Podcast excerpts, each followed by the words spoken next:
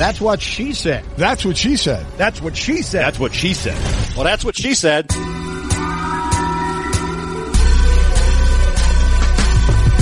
Welcome to That's What She Said. Conversations with interesting people from the world of sports, music, comedy, and more, talking about their lives, careers, successes, and failures. I'm Jamil Zaki, and my dilemma is how do I get my kids to stop being frenemies and start being just good old fashioned friends?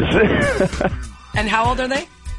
Uh, my older kid is four, and my younger one is two and a half, and the little one idolizes the big one. But I think that she sort of thinks that maybe the best way to show her admiration is to sometimes just show that she can also be the boss, and so she tries to irritate her big sister, and she's extremely successful at it. So it sounds like you're describing my childhood. My sister and I were not quite Irish twins, but we were close. Close enough in age for me to bother her by wanting to be just like her when I was younger. I wanted to find out what music she was listening to and what TV shows she liked. And we were also close enough in age for us to be competitive, competing against each other for sports teams and otherwise. And that is what makes it tough. My hope for you is that your daughters have different interests and passions and then support each other in them and are great friends who love to go to each other's games and concerts and dance recitals.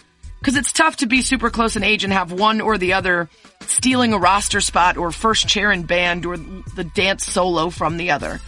If they end up being into the same things, you might be in for a long wait before they're really close. Cause it wasn't until after college that my sister and I realized that having a lot in common meant we would actually like each other if we hung out. Before that, we were just too competitive with one another.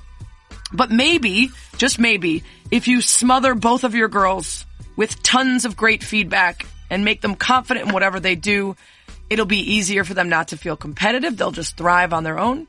Or maybe, just maybe one will be really good at stuff and the other will suck and then it will be really easy because there'll be no way to argue. It'll just be, you know, the same for me.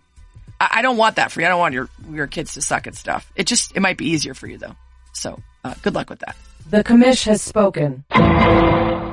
This week's guest is Jamil Zaki. He's an associate professor in the Department of Psychology and at the Stanford Social Neuroscience Lab. He has a new book called The War for Kindness, talking about how empathy is in short supply these days. We're doing a lot more hating than understanding.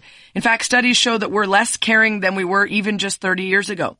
So we talk about whether empathy actually makes sense in terms of evolution. Is it hardwired or can it evolve with our experiences? Also how stressful situations affect people's capacity for empathy, how changes to our lifestyle, like living in cities, living alone, seeing too much suffering on social media, how that can affect our kindness and can even result in inaction if we get overwhelmed by it. Talk about what we can do to spread empathy as it's declining, why we sometimes even have to shut off empathy for self-preservation in certain situations. Uh, also, some interesting studies. One of them showing how long-term practices can change how you feel about others and helping them through difficult times and the kindness you show. But more importantly, maybe how a study about Manchester United fans proved that what you're thinking about and reading about and watching right now can actually affect your behavior immediately after. It's a really interesting conversation. He's super smart and it's one we really need right now. So I hope you enjoy it. That's what she said. I'm super excited to talk to Jamil Zaki because this follows with a long line of topics that I've been doing on my podcast and, and I think you guys seem to be giving me such great feedback about it. So I think this is going to be another one that you're really interested in. I want to start with, you know, it's fascinating to me as I get older how much I'm interested in psychology, but it's not something as a younger person I would have ever imagined as a job. And so I'm curious when you were growing up and you were a kid, what did you think you wanted to be? Oh, the first job that I wanted was as a bank teller. So this will this will age me, but um, when I was a kid, my uh, my mom used to sort of go sort of drive there was there were drive through sections to a bank right and you would like take some money or whatever and put it in a little tube and it would Yeah. go and it would like pneumatically shoot up into the ceiling and then the bank teller on the other side of the glass would like receive it and I was just like wait a minute you mean that this person's job is to work with an incredible system of pneumatic tubes? so that was my first aspiration. Um, and then, you know, I guess one thing that that um, you might have heard from other psychologists that you've had on is that a lot of us sort of get to where we are. We, we sort of figure out early on that we like talking to people or thinking about people, and people seem to like talking to us. So I just remember as a kid, sort of lots of people telling me about their problems and their aspirations, and kind of feeling like, wow, um, this sounds like what a psychologist does. It I guess helps that my mom, who was driving me to the bank, was also a psychologist. Um, so uh, so I, I you know I kind of thought for a while that I would be maybe a, a psychiatrist or a therapist, and then I realized that at least for me. It's really tiring to listen to people's problems all the time. Um, and Yeah. so I decided to study people instead of sort of helping them one at a time. Yeah, that totally makes sense. Um, so you went to school at Boston University and Columbia and Harvard. So you liked studying also, which is a big part of the job, research and, and being in school. Um, were you, would you consider yourself a normal student at those places? Were you, were you so aspirational about your, your academia that you, that you skipped all the other parts of college or did you get into other things outside of psychology? Oh, I was absolutely not a great student until grad school. So, I mean, I was not not a great student in college at all. I, I I sort of went rogue and decided that even though I was majoring in neuroscience, my real passion was writing fiction. So I wrote some just truly awful short stories and novels. I've had the misfortune of running into them again more recently, and God, that is really some terrible prose. Um, and and I also, um, turns out, was a musician um, for a long time. Um, I actually played tritoms in the marching band of the Framingham High School Flyers. I Oh, believe. wow. The alma mater of your colleague Katie Nolan, actually. Um, Yes, but- she was doing she was doing uh, uh, rhythmic dance competitively while you were in the marching band. So you guys probably uh, ran in the same social circles. Maybe they were. But I think they were much better than we were, and certainly we were both better than the football team. But um, Yeah. but so so I ended up playing in a bunch of bands in high school and in college. I sort of paid my expenses um, by touring with a with a sort of regional band. Um, so Cool. they, they'd pick me up every Thursday and um, and drop me off every Sunday night, and I sort of structured my class schedule around it. But I actually like missed a, a, a final exam, like the you know, one of those exams that's like forty percent of your grade because I Oh was no. Playing a, an important gig. I was like, this is more important. So, no, terrible college student, and um, th- just thank, really, um, am very grateful because um, I sort of discovered my real passion within psychology after college, um, and uh, sort of ran into this paper. I'm happy to talk about it. Was a scientific article that just blew my mind and sort of set me on the path that I'm on now. And I'm just so lucky that I that I was able to find uh, my mentor at Columbia who took a chance on me. I would never accept myself to a PhD program, uh, you know, if if I could see my resume at the time I was applying. Um, but he did, and ever since grad school, then I kind of got real driven and, and really interested. And that's where you sort of thought, uh, sometime in that grad school area, I'm less interested in being a psychologist as in studying psychology in humans. Yeah, I think that's right. I mean, probably a little bit before then, but definitely by the time I got to grad school, I was locked in. Yeah. Okay, so let's go back to that growing up. And you have such an interesting story that starts out your book, The War for Kindness, talking about learning empathy and understanding two sides in a way that's probably very uh, relatable to many people, which is growing up as a child of divorce and having the two sides warring for affection and support and to be on, on their side. So briefly talk about that. Yeah, so uh, my parents come from really different cultures. My mom is from Peru and my dad is from Pakistan.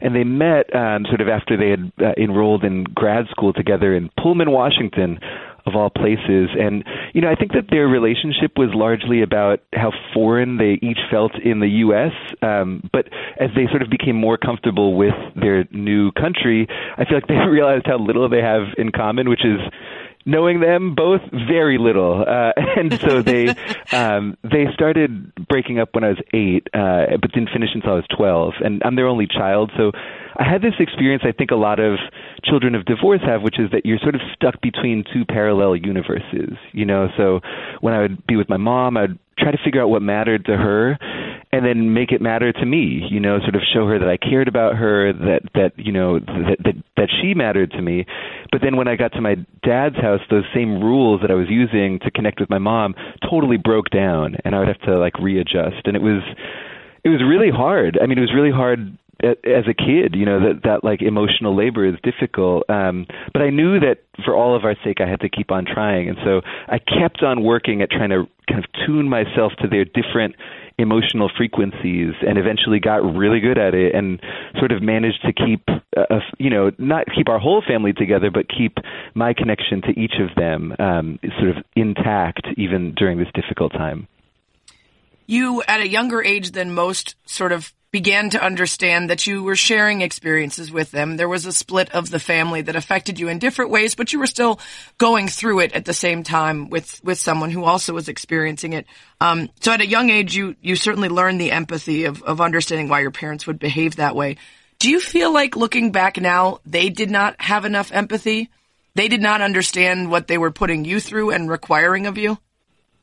Yeah, uh, you know, I wouldn't say that. I, one of the things that we can talk about later, if you want, is the relationship between stress and empathy. You know, I mean, mm. when you're in real distress, real, you know, when you sort of feel as though everything's crumbling around you, um, it sort of can make you feel like you need to focus on yourself and on just surviving. And it's hard to find the room in your mind for other people and for curiosity about their experiences. And, you know, when I think about my parents and the way that they were behaving, no, they didn't do everything perfectly, but I challenge you to find anybody who handled their divorce perfectly without any sort of damage to anybody else. But I know they were both trying so hard. I also know that they were both in pain. All three of us were. And, you know, I think that any any time that they behaved less than perfectly, I don't chalk it up to them being unempathic because I know that they both cared about me and still do. I, I chalk it up to them being lost a little bit in their own yeah. suffering. Well, and I think on a on a not so acute level, that's what happens to many of us in life. Like our early twenties are who am I? How am I going yeah. to make money? What am I doing with my life? And sometimes that manifests not in outright cruelty, but other people making fun of them or finding ways to to build yourself up based on, you know, feeling better than other people. And then you get older and you get settled and you feel comfortable and there's less stresses in terms of, you know, what, what's my job and who am I?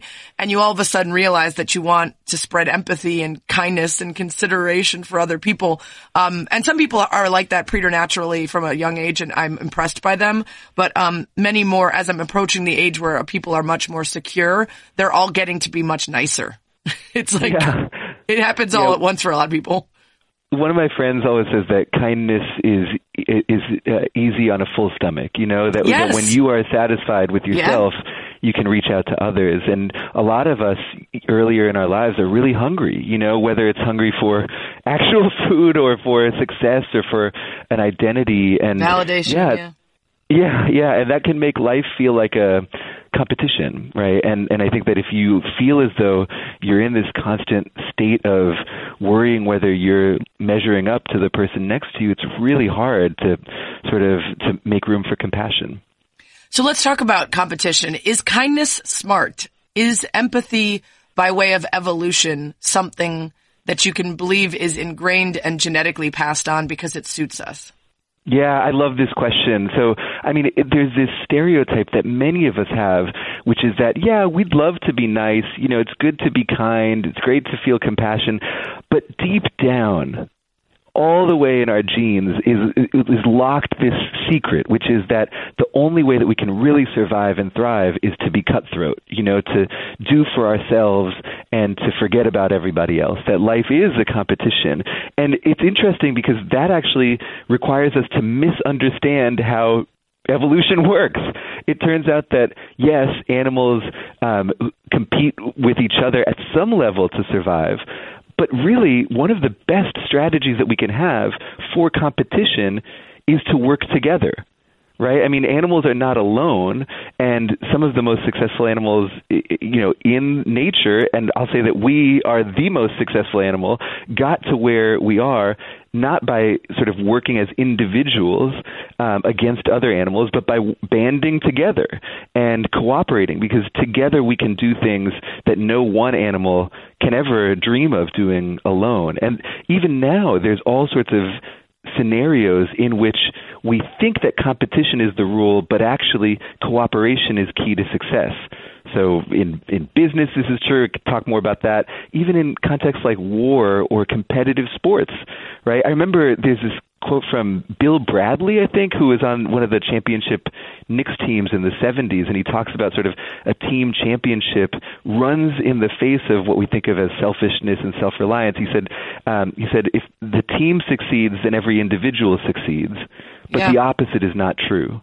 Right, and sort of Yeah. the way to succeed as an individual is to be part of something that is greater than yourself. Yeah, absolutely. And we even see in certain situational uh, cases where things that, that that come from different places, different animals and tribes and whatever, uh, rely on each other in in cases where they need each other because it's the only way to survive. We you know we see that all the time. So yeah, I mean, it, it feels clear that it's something that is evolved and is is is required. Even though you know Darwin might say that if you help others at the expense of yourself, then you die, and then you don't pass on the genes of being a nice, kind, empathetic person, and then you know all the a holes move on. Um, but I, I think that you know those are very specific. You don't always have to die, and martyrdom is not required, right, in order to be uh, helpful and empathetic. Um, talk about the the Roddenberry hypothesis that you write in your book and how that relates to all of this. Oh, I'd, I'd jump on any chance to talk about Star Trek. So, I, as, a, as a kid, so one of the places that I found solace um, as a really dorky um, preteen was in in the show Star Trek: The Next Generation, which again dates me as being totally ancient. But you know, on that show there were these two characters. Um, one was the ship's counselor Deanna Troi, who was like this, you know, as to use your term, preternaturally empathic person. So she could like immediately t- sort of feel other people's emotions, and as a result, knew exactly what everyone else was feeling. And then on the other side, there was my favorite character, Data, um, this android who didn't feel emotions, and as a result, was kind of colorblind to what other people felt. And you know, importantly, neither of these characters could do anything about it. Right? Right. Deanna Troi was was a Betazoid, so she was like genetically predisposed to empathy, and and Data's lack of empathy was like literally programmed or hardwired into his, you know, uh, whatever his robotic brain. Um, and and I, I kind of feel like that's the way that many of us, including psychologists and neuroscientists, up to a few decades ago, thought about people. You know, we thought that how smart you are, how neurotic you are, how um, how empathic and kind you are, those are all sort of part of you like you have some level of intelligence some level of kindness and empathy and those things are just there to stay. You're born at some at that level and you're going to die there. And what that means is that basically empathy is a trait. It's not something that you can change. It's sort of frozen in you. And you disagree with that. Like, like other, I talk on this podcast, uh, many times I've talked about neuroplasticity and my fascination with the idea that you can make yourself happier and more grateful and you can b- build the parts of your brain that you want. Um, and so you're of the opinion that empathy works the same way. Oh, absolutely, and it's not just me, and it's not just an opinion. In my opinion, um, you know, there, there's tons of evidence, um, you know, for the idea that really, you know, just the notion that we are frozen at all is um, is often wrong, right? The the idea of fixed intelligence and fixed personality and a fixed brain, as you put it, right? These were the sort of um, the these were the the party line. This was the inherited wisdom of psychology and neuroscience up until about let's call it 1970. But then since then, there's been a flood of evidence that people change way more than we realize. And I think one of the reasons that we don't realize how much we change is because we're the ones notice you know we're the ones looking at ourselves and it's hard to notice when something changes really slowly. You know like i often see this with my with my kids. You know other people who haven't seen them for a year will be like oh my god they're huge.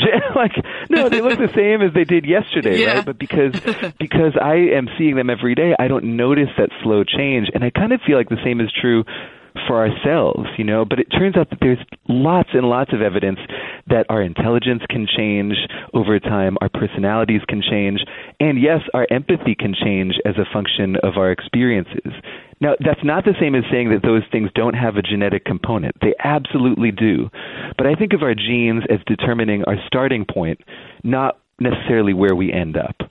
Yeah, absolutely. And one of the things you write about is um, studies with monkeys and then later studies with um, spouses and an MRI machine, but essentially the idea that once science could tell that empathy is not just a feeling, but literally your brainwaves change when you feel for someone else, whether you're a monkey or a human, um, when they're going through something painful, you actually sort of suffer it yourself. Um, Can you talk about how much that affected the, the study of and the understanding of empathy?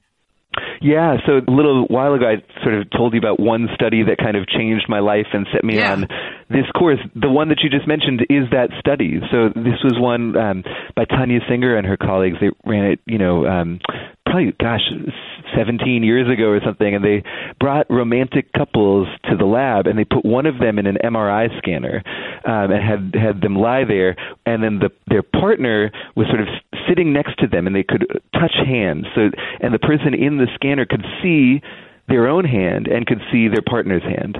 And then the scientists, maybe unkindly, uh, started giving them both painful electric shocks.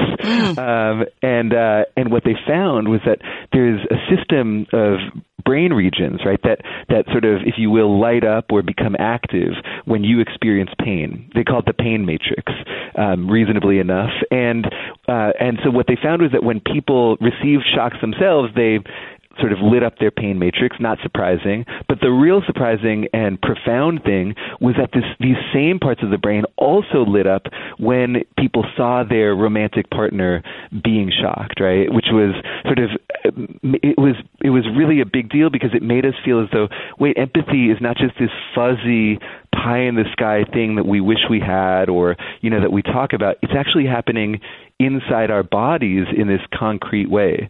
And that also paved the way to, to lots of neuroimaging and, and neuroscientific work, including stuff that, that my colleagues and I have done, sort of probing, well, when do we empathize? With whom do we empathize? And what changes the way that we empathize?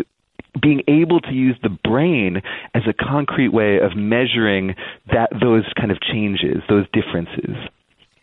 Well, and, and for some people, it's interesting. I just had this dinner party for a, a group that I'm on the board for, and we have to have Jeffersonian dinners where we only talk about three big topics as a big table. There's no side conversations. And we got into the idea of charity and a guy at the table and I had completely differing sort of ideas of how, what moves us. I'm moved by the individual story. If, if I hear about one person or I see one dog, uh, I want to give to that. And he said, I would rather just give to like Bill Gates. I think he's going to figure out the best place to put it or like the Amazon, right? And you write in the book about how it's overwhelming for some to try to imagine and empathize with great suffering. It's much easier to empathize with one or several that you can connect to. Um, now, currently, we're dealing with large scale suffering, um, whether that's, you know, the children of refugees and being put into, into essentially jail cells, whether that's climate change or literally the Amazon burning. Uh, is that problematic for us as for, for people, especially whose brains are kind of, the empathy shuts off when it gets too big?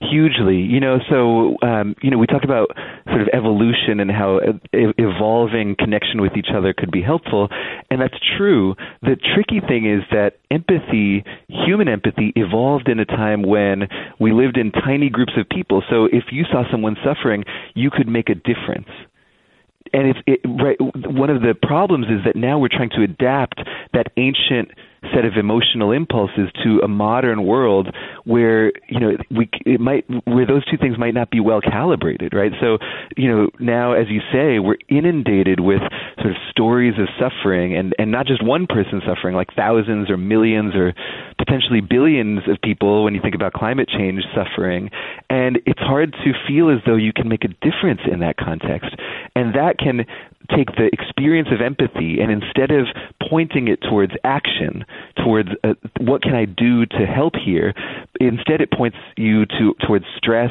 and exhaustion and eventually numbness, right? Which we can call compassion fatigue or burnout, right? And and so there's lots of cases in which you know, and I certainly experienced this myself, where you know it just feels like too much. And you know, I think there was a, a poll that came out um, last year that seven out of ten Americans have news fatigue. You know, just like Oh, yeah. just like scrolling through endless stories of pain and heartbreak, you just feel like, well, I'm, uh, you know, we're all we're all done. And I, I, I'm one of those seven out of ten. I'll tell you Yeah. what, but. I mean, this is why it's so important to remember that empathy is a skill, right? Because there are these big barriers in the way of it. Especially modern life puts these barriers in the way to connecting, including but not limited to that sense of being overwhelmed. But there are still things that we can do about it.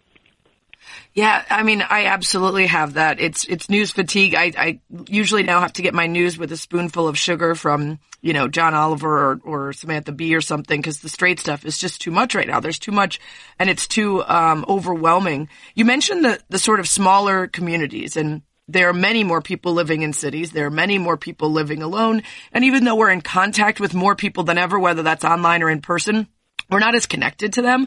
And a couple years ago, the author Sebastian Junger was in Chicago for Ideas Week and talked about his book Tribe and how there's a number of examples. One of them most noteworthy being uh, veterans who have PTSD come home and feel alienated at home and would rather actually be back at war. And there was no explanation for that until he started digging deeper to see that maybe our species was meant to live in groups of about 30 to 50 people who rely on each other for all of the things that we need in life comfort, a sense of meaning, um, knowing each other.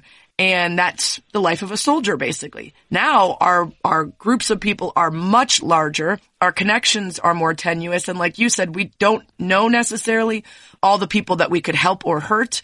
Um, and we don't really see them again in that city life. You're not gonna, you're not gonna you know, if I give someone the finger and then they pull into the same garage as me, then I'm like, yeah, maybe I should stop giving people the finger when I'm driving because they might live in my building, which is an actual thing that happened once. But for the most part, you're just kind of numb to all the people around you because you might not see them again and you don't know who they are or anything about them, which is very different than growing up in a small community. Is that part of the reason that empathy is a, is something we have to work harder for now?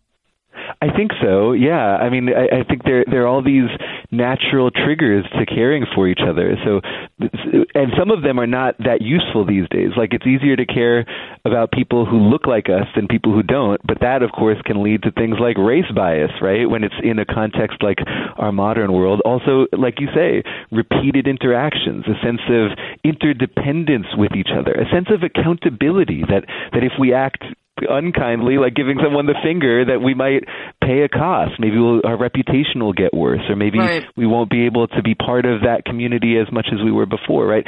These are all things that you know. I call I call those ingredients of social life empathy's primordial soup. Right? I mean, this is sort of pa- this packed with ingredients that make it easy to care for one another but those ingredients are disappearing from life. And it's ironic right that that uh, you know a soldier would have to return to what we think of as one of the cruelest contexts in human life war in order to find that type of connection, that type of connection to a group of people who really count on each other. But I mean, that story is totally, you know, it, it jives. I remember, I think that's the end of the movie The Hurt Locker as well, right? Where Jeremy Renner sort of is, he's returned from war and then he's in the grocery aisle looking at cereal and he's just by himself in this sort of really transactional, consumer driven world where, you know, it doesn't feel like he has that connection and then he's right back um, on the battlefield afterwards, right? So I mean, yeah. I, I I agree that that's sort of part of the problem, and that that's why we need to sort of work hard to ask ourselves how can we get back to that sense of connection and you know I mean there are lots of ways to do it one example to go back to the idea of you know to the example of soldiers is um, peer counseling, right? So a lot of soldiers feel as though they have that itch to get back to battle because that's where they they can find that camaraderie again. But there's another path um, that many find, which is sort of counseling other veterans who have PTSD right? So finding community um, back home with people who have shared their experiences and who they can help, right? That idea that their suffering, that their empathy is not useless, that they can make a difference for somebody, can be huge, right? And so I think what what all of us have to ask ourselves is yes, it might be harder than before to find that tight knit 30 to 50 person community, but it's not impossible. And so we should ask ourselves, where is it for us? Yeah, I want to get back into that. You know what you just mentioned, uh, peer counseling and how trauma can make you more or less empathetic. But but I wanted to uh, to first say, you know, you you we were talking about the war side of things, and there is probably also this other element of returning soldiers where they have become hardened to certain things in life out of necessity. So you talk about how someone who has to cause pain or suffering, whether it's literally someone who works on a death squad and, and, and administers the death penalty, to uh, someone who, it, for a, a, an experiment or a study, has to give someone a little bit of a shock. That they, over the course of doing that, choose or their brain chooses to be less empathetic, to dehumanize the person that they're doing this to. Is that a choice? Or is that self-preservation? Do you believe that there is an evolutionary reason that our brains do that, or are we choosing to do that? Uh, I, you know, I, I would say both. So, you know, in in psychology, and uh, we talk about proximal and ultimate causes for a behavior. So, an ultimate cause is why do your why are your genes telling you to do this? Why is it smart for you evolutionarily to do this? And proximate causes why do you choose to do it in the moment? And those can be different, right? So like the prime example of this is sex, right? Like we have sex for the ultimate reason that um, you know it keeps us it keeps our genes sort of moving forward, but that's not probably the reason that people would give for why they have sex right. is more proximate than that. And likewise, I feel like, you know, if you're causing harm to somebody, your empathy will be poisoned into guilt and even self-hatred, right? And so as a survival mechanism, perhaps programmed into us by evolution, maybe in a circumstance like that, you might want to shut down your empathy. You know, I would say mm. like the the linebacker who empath who feels the pain of a running back would be a terrible tackler, right? it, it, in order to get their job done, they need to shut down their empathy. So it, it becomes sort of mission critical to turn off this part of our humanity. And and it's not only when you harm people, um, you know, in, in order to make them worse off um, it's even like when you harm people for their own good, if you will. So, like a mm. surgeon, right? right? Think about a surgeon who's incising with a patient, or in psychology, we have exposure therapy. If somebody's scared of spiders, you basically make them get closer over several sessions to like a tarantula until they eventually touch it. You know, and that's like you're causing enormous pain in this person, but for their own benefit in the end, even that type of causing pain, though, can be really distressing for the physician or counselor. And so they have to sort of maybe shut down their empathy, at least momentarily. Yeah, you talk about that in the book too. People who work in trauma units or even psychologists who won't schedule uh, therapy sessions with very depressed people at the end of the day because of the desire not to take that home and how difficult it can be to shut off your empathy um, after after working with someone like that. So so let's go back to to the trauma and, and, how that affects people. You know, oftentimes we hear about people who have gone through something terrible and then they decide to change the course and path of their life.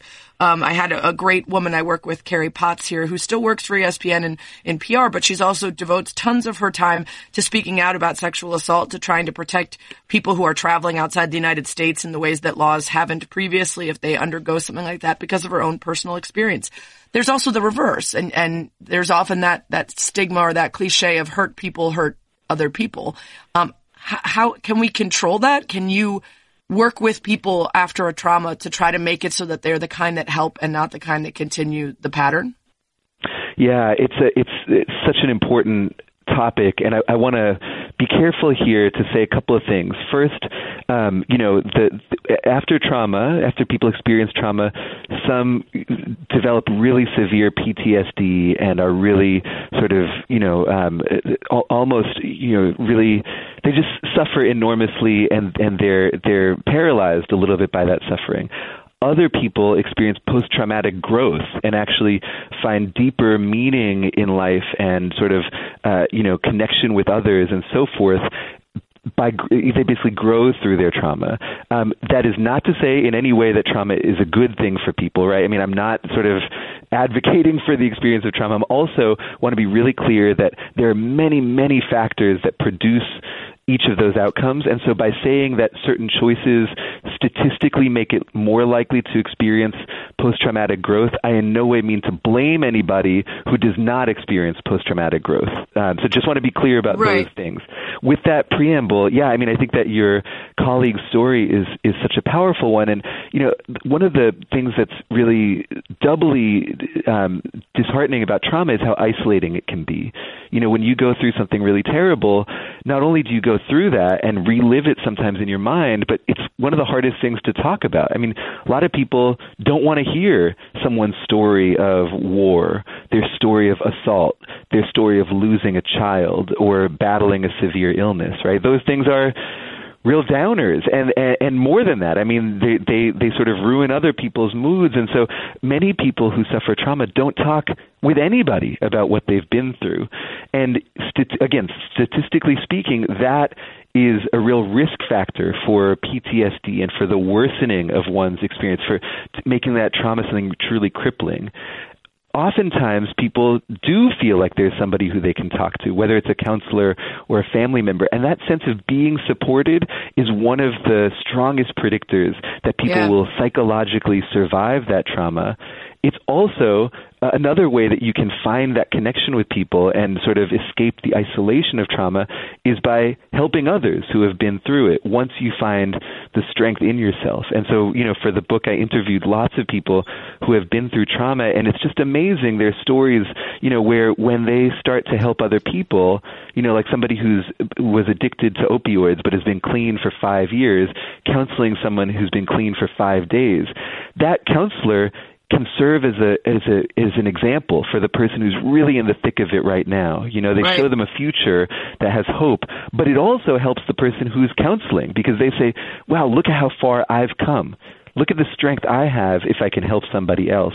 Yeah. And that realization of one's own strength can be an extremely powerful path, not just to healing, but to turning trauma into, into a real opportunity for growth.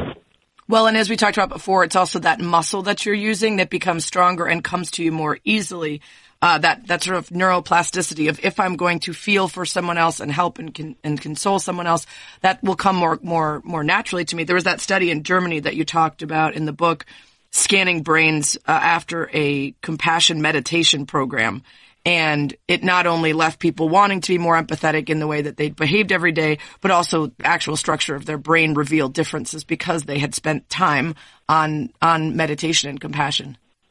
Exactly. Yeah. I mean, as a fan of neuroplasticity, I figured you would like that study. Yeah. um, because it, it shows, right, that really, you know, I mean, I think about the, the idea that empathy can change is really powerful. Now, let's be clear that that means that you can gain it or you can lose it, right? Like the experience Right. of chronically harming other people. If you think of empathy as a muscle, it could cause your empathic muscle to atrophy, and the experience of helping others or sort of doing compassion meditation over and over again could strengthen it. And so uh, the way I think about it is we all have choices to make about what type of person we want to be and whether we want to sit on the empathic couch and kind of go soft or uh, go to the empathy gym and, and, and try to get stronger. We'll be right back with more That's What She Said with Sarah Spain. Hiring can be a slow process. Cafe Altura's COO Dylan Miskowitz needed to hire a director of coffee for his organic coffee company, but he was having trouble finding qualified applicants. So he switched to ZipRecruiter. ZipRecruiter doesn't depend on candidates to find you, it finds them for you. Its technology identifies people with the right experience and invites them to apply to your job, so you get qualified candidates fast. Dylan posted his job on ZipRecruiter and said he was impressed by how quickly he had great candidates apply. He also used ZipRecruiter's candidate rating feature to filter his applicants so he could focus on the most relevant ones. And that's how Dylan found his director of coffee in just a few days. With results like that, it's no wonder four out of five employers who post on ZipRecruiter get a quality candidate within the first day. See why ZipRecruiter is effective for businesses of all sizes. Try ZipRecruiter for free at their web address, ziprecruiter.com slash said. That's ziprecruiter.com slash S-A-I-D. ZipRecruiter.com slash said. ZipRecruiter, the smartest way to hire. That's what she said. There's another fascinating study that's almost instant, which is to say that what's in your brain and how you're thinking about things can affect how you behave right after that. And that's the one with the Manchester United fans. Yeah, I, I love this study. Uh, Right. So one of the things is is that you know we can work for a super long time on our empathy through these concerted practices, but also like the choices that you make every day um, to connect with or not connect with people can turn into habits. Right. Like if you not to pick on you, Sarah, but if you if you give people the finger a lot in traffic, then that's a little habit. I stopped. You know, that, I, I learned my lesson. uh, you know, but that's that's a that's a, a little choice that you make in the moment uh, on how you're going to relate to somebody, how you're going to, and so now you've made the choice maybe to relate differently to people. I, I, I heard someone say, you know, if someone cuts me off in traffic, now I think, gosh, I hope your day gets better because you must be more Yes. stressed out than I am, right? And and just that little choice to see the situation differently done over and over again, turned into a habit, I think can potentially make a difference. But you know, speaking of those choices, this study that you mentioned is one of my favorites um, because it shows how empathy is not just about how you think about other people; it's also how you think about yourself, right? Uh-huh. So each one of us carries around at any given moment like all these different identities right like you might be a chiropractor and a tuba player and an ohio resident and a mom or whatever that i mean that's a kind of a weird combination to be honest. I'm sure it's but, out you know, there. And yeah, hello to right, whoever you are out there that he just described perfectly that is super weirded out. um, but you know, so uh, though each of those identities also carries with it, with it a tribe, a group of people who we share an identity with, right? So, and and importantly, some of those identities are bigger than others, right? So, if I think of myself as a Stanford dude, well, then during the big game, which I believe is Saturday, you know, I'm just like out to get Berkeley. You know, I just I, I they are not worthy of any of my empathy. But if I think of myself as a Californian, well, then we're part of the same we're part of the same team actually in a way. And so there was this study conducted with rabid fans of Manchester United, the soccer team, right, um, in in England. And so they they asked people to write about why they loved Manchester United so much. And then they said that they would walk across campus and watch some film, like some highlight reel of Man U playing, which sounds pretty cool. And so they're walking across campus, and um, and they see a jogger who appears to twist his ankle and then fall to the ground, writhing in pain. Right. And the trick was that this person was not a real jogger, but an actor who was trained to pick out whether the Manchester United fan stopped to help him. And sometimes this jogger was wearing a Man U jersey. sometimes he was wearing a jersey of Liverpool, who at the time was like the rival for Man U. And then sometimes he was wearing a blank jersey. And what they found was that Man U fans basically helped fellow Man U fans 80% of the time, but were more than happy to like step over a Liverpool fan as he like you know rolled around on the ground in the fetal position. Um, but you know, which which is what we would call tribalism. Right. Empathy and kindness towards people who are like us, and maybe you know indifference or even cruelty towards people who are unlike us. I mean, I think we don't have to look very far to see examples of tribalism sort of gripping our culture right now. And you know, if the study had stopped there, it would just be like, well, I guess we are all screwed because we only care for people who are just like us. But the thing that I love about this study is that they ran it again, and this time they instead um, told people, you know, um, eh, talk about why you love soccer so much. And so this is a separate group of people writing about soccer instead of Man U, and then they have them walk across campus, and again have these have an actor with one of these three jerseys sort of fall to the ground in pain. And what they found is that people who had written about why they loved soccer, even though they were Man U fans, became much more likely to help uh, people to help a person w- who's wearing a Liverpool jersey. Now they still didn't help the person with the blank jersey, which I guess it's like if there's a If you don't like here, it's better- soccer, we don't like you. yeah, it's better to be part of any tribe than part of Right. none, I suppose, right? But I mean, I, I guess the deep message here is that if we can think of ourselves even for a moment through a broader lens, not just as part of our narrow identities as a member of a race or gender or age group or political party, but broader than that, well, then we can sort of increase the diameter of our empathy, if you will, right? And sort of Yeah. reach out to people even if they, on the surface, are different from ourselves. We're sort of running out of time, but uh, uh, that's a perfect message going forward. Is this idea of obviously it it feels uh, unreachable for some, but the idea of we're all human beings, we're all part of the same world, we're all part of the same planet. You know, how are we working together instead of against each other? And then on a smaller scale, you talk about things like reading fiction books from the perspective of someone different from you, acting or, or learning an art form that connects you to people who are different from you. Um, that feels to me like something on an everyday basis people can do um, to just feel more connected and empathetic to those who are not part of their quote unquote tribe. I think that's right. And you know, I mean, I, I, I realize that to some people, the idea of seeing someone different from ourselves as just a person like us feels like comically naive or impossible because we're just so broken in half as a culture. Right. But uh, I mean, my thing is, I don't think that it's naive. I think it's necessary. You know, there there are there there's a real looming crisis that we face, and and you know each one of us has a choice to make, right? I mean, it might feel difficult. It might even feel impossible to reach across whatever divide we're looking at. But we can do it and and and if we don't things are going to get a lot worse and so you know the the way I, I see it is you know I, I'm I'm not like super optimistic or pessimistic about the future I think that we can keep on the, our social fabric can keep on tearing or it can start to mend I don't know which one of those will happen, but I do know that more than we realize, it's up to us. So if it's both somewhat genetic, but also can be learned, but also can be triggered by any number of things, what goes around every day around you, the traumas you've suffered, the people around you, can we be mad at people who are not empathetic? Because I am. I hate people who aren't empathetic.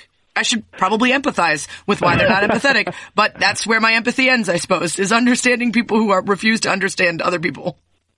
Well, let's go back to the phrase you used earlier hurt people, hurt people, right? I mean, yeah. I think that one of the hardest things is to empathize with people who are acting really cruelly in the moment. But, you know, I think that, again, one of the most generous and powerful things we can do is ask ourselves well why why are they acting that way who what's their story you know and i mm-hmm. think that when we can cultivate that curiosity about people even when they do things that anger or upset us we start to uh, we start to put ourselves on the track to create the type of change that we'd like to see in them. I mean, there was a in the book I write about a ex hate group member. This person was a yep. neo-Nazi, and receiving compassion from a, a Jewish person changed his life and set him on a path to reform. Now that Jewish person had no obligation to empathize with um, with the person I write about in the book, right? I mean, you, you don't have to empathize with people who hate you or would prefer to see you annihilated, right? Of course you don't. But when that person made that decision to sort of try to be the bigger human being, to be curious, to be empathic, even when they didn't have to, they changed a life, right? And I think yeah. that when we make choices like that, we can change other people's lives and we can change our own. Yeah, there's that incredible TED talk of uh, Megan Phelps Roper, who used to be in the Westboro Baptist Church. She was raised in it. And then the discourse online, instead of hating her back, was to keep showing people not only engaged with her online, but then showed up at the Baptist church protests and tried to talk to her about why she felt that way. And then she, she really essentially was talked into understanding that she was raised with all this hate and that she didn't actually feel it. It's really remarkable. I actually try to do that sometimes with my Twitter trolls if I'm feeling patient mm. enough. And it worked the other day. I said, I, you know, I don't know. This is an unreasonable response to what I wrote. I'm sorry if you're going through something. I hope it gets better, but that, that's, that doesn't make any sense to respond to me that way. So you must be hurting. I'm sorry. And the guy was like, I don't know how you knew that, but I am, and I'm really sorry. And I shouldn't have responded oh, wow. that way. And I was like, whoa, it actually worked. It doesn't always work, but it's worth trying. It's, it's definitely worth trying. Um, well, before we let you go, you have to do the one thing that everybody does and nobody expects. Didn't expect a kind of Spanish Inquisition. Nobody expects the Spanish Inquisition. That's right, the 10 speed questions that everybody gets and nobody expects. Number one, what's your desert island album? You could only have one. Oh, uh, the Blue Album by Weezer. Oh, nice. Uh, number two, what habit or quality do you think has contributed most to your success? Uh, empathy. Is that cheating? Good, good. I, I was gonna say this is the trick question here. uh, number three, what would you consider your biggest failure? Oh God, uh, um, uh, not visiting home enough or calling my parents enough. Uh, where do they live now? Framingham. Oh, really? Both of them? They stayed yeah. there. Oh, yeah. that makes it easy at least. Um, number four, have you ever been in a fist fight? Um, I, I was I was in a boxing match that turned from a sport thing into a fight. oh no! Yeah, I oh, lost. No, no holds barred. Just like uh, rules be damned. That's no good. The gloves came off, literally. literally, yeah. Uh, number five. If you could switch lives with anyone for a day, who would it be? Beyonce. That's a very common answer. And you know what? I also appreciate that you chose someone of the opposite sex because almost no one does that. And if you could be anyone, wouldn't you want to know what it was like? Like, come on. Hell the opposite sex. Just, just for once, you could actually say you, you understood what your annoying spouse is saying about being a man or a woman or whatever it is. Um, number six, what's the most embarrassed you've ever been? Oh gosh, um, it was definitely sometime in middle school. Um, oh, I remember um, getting a 100 on a quiz and having the teacher call out my name and make me go up to the front of the class while everybody snickered. Really, that's the most embarrassed you, you that being being recognized for your amazingness. No, I was like had no friends, and this was just it felt like they were just piling dirt onto me while I was six feet under socially. That's funny. In college, my teacher handed back all of our, our, our articles we'd written. He was very old and he said very loudly, you're the best writer in the class. And it was a highlight of me for my life. So I think that's, that says differences in who we are. yeah, seriously. Uh, number seven, what's the thing about yourself you'd most like to improve? Um, I'd like to uh, be um, be more calm. I'd like to, to be better at relaxing. Oh God, me too. Yeah, it's very difficult and it feels like a waste of time to relax sometimes. Currently on my desk is a book literally called How to Do Nothing. Oh, I've, I've, I've been told to read that. I, I'll have to ask you how it goes. You'll love it. Yeah, it's fantastic. yeah. Uh, number eight, if you could be the commissioner of life for a day, what one rule would you enforce that all of society would have to adhere to? Uh, everybody needs to take six months and travel to a different country and help people there. Oh, that's a good one. Well, I'm sure the Mark Twain quote is like the essence of your thoughts on empathy and, and survival of the human race. Oh yeah, what is it like? Uh, travel, Travel is, is, fatal to prejudice and bigotry and and all of that. Yeah. and that's why people need it so much. Yeah, exactly. Yeah. Yeah. That's a good one. Uh, number nine, what's the most scared you've ever been? Uh, well, so, oh, I uh, well, I mean, I've had a emergency surgery in the hills of Peru once Oh, um, for for a condition that would have killed me in the next few hours. And let's just say that the operating room where I was was not high tech. Oh my gosh, that is terrifying. Was and I know when I went to Africa, they gave us a list and they said if you're in this country and something happens, get airlifted to one of these places. Don't let them do it there. And I was just like, this is terrifying. Like, what if something bad happens and I'm in one of the countries where I'm not allowed to let them like do anything? Uh, is Peru like that, or is it just the area you were in? It's oh, I mean, Lima is like a massive and you know really super modern Yeah. city, as are many places in Peru. I tried to get airlifted to Lima, and they said you'll die in the helicopter, so Oh you need God. to do it here. Okay, that's Um, yeah. That's an all timer for the most scared you've ever been. That's a good one. Um, Okay. Number 10, what three words would you most hope people would use to describe you?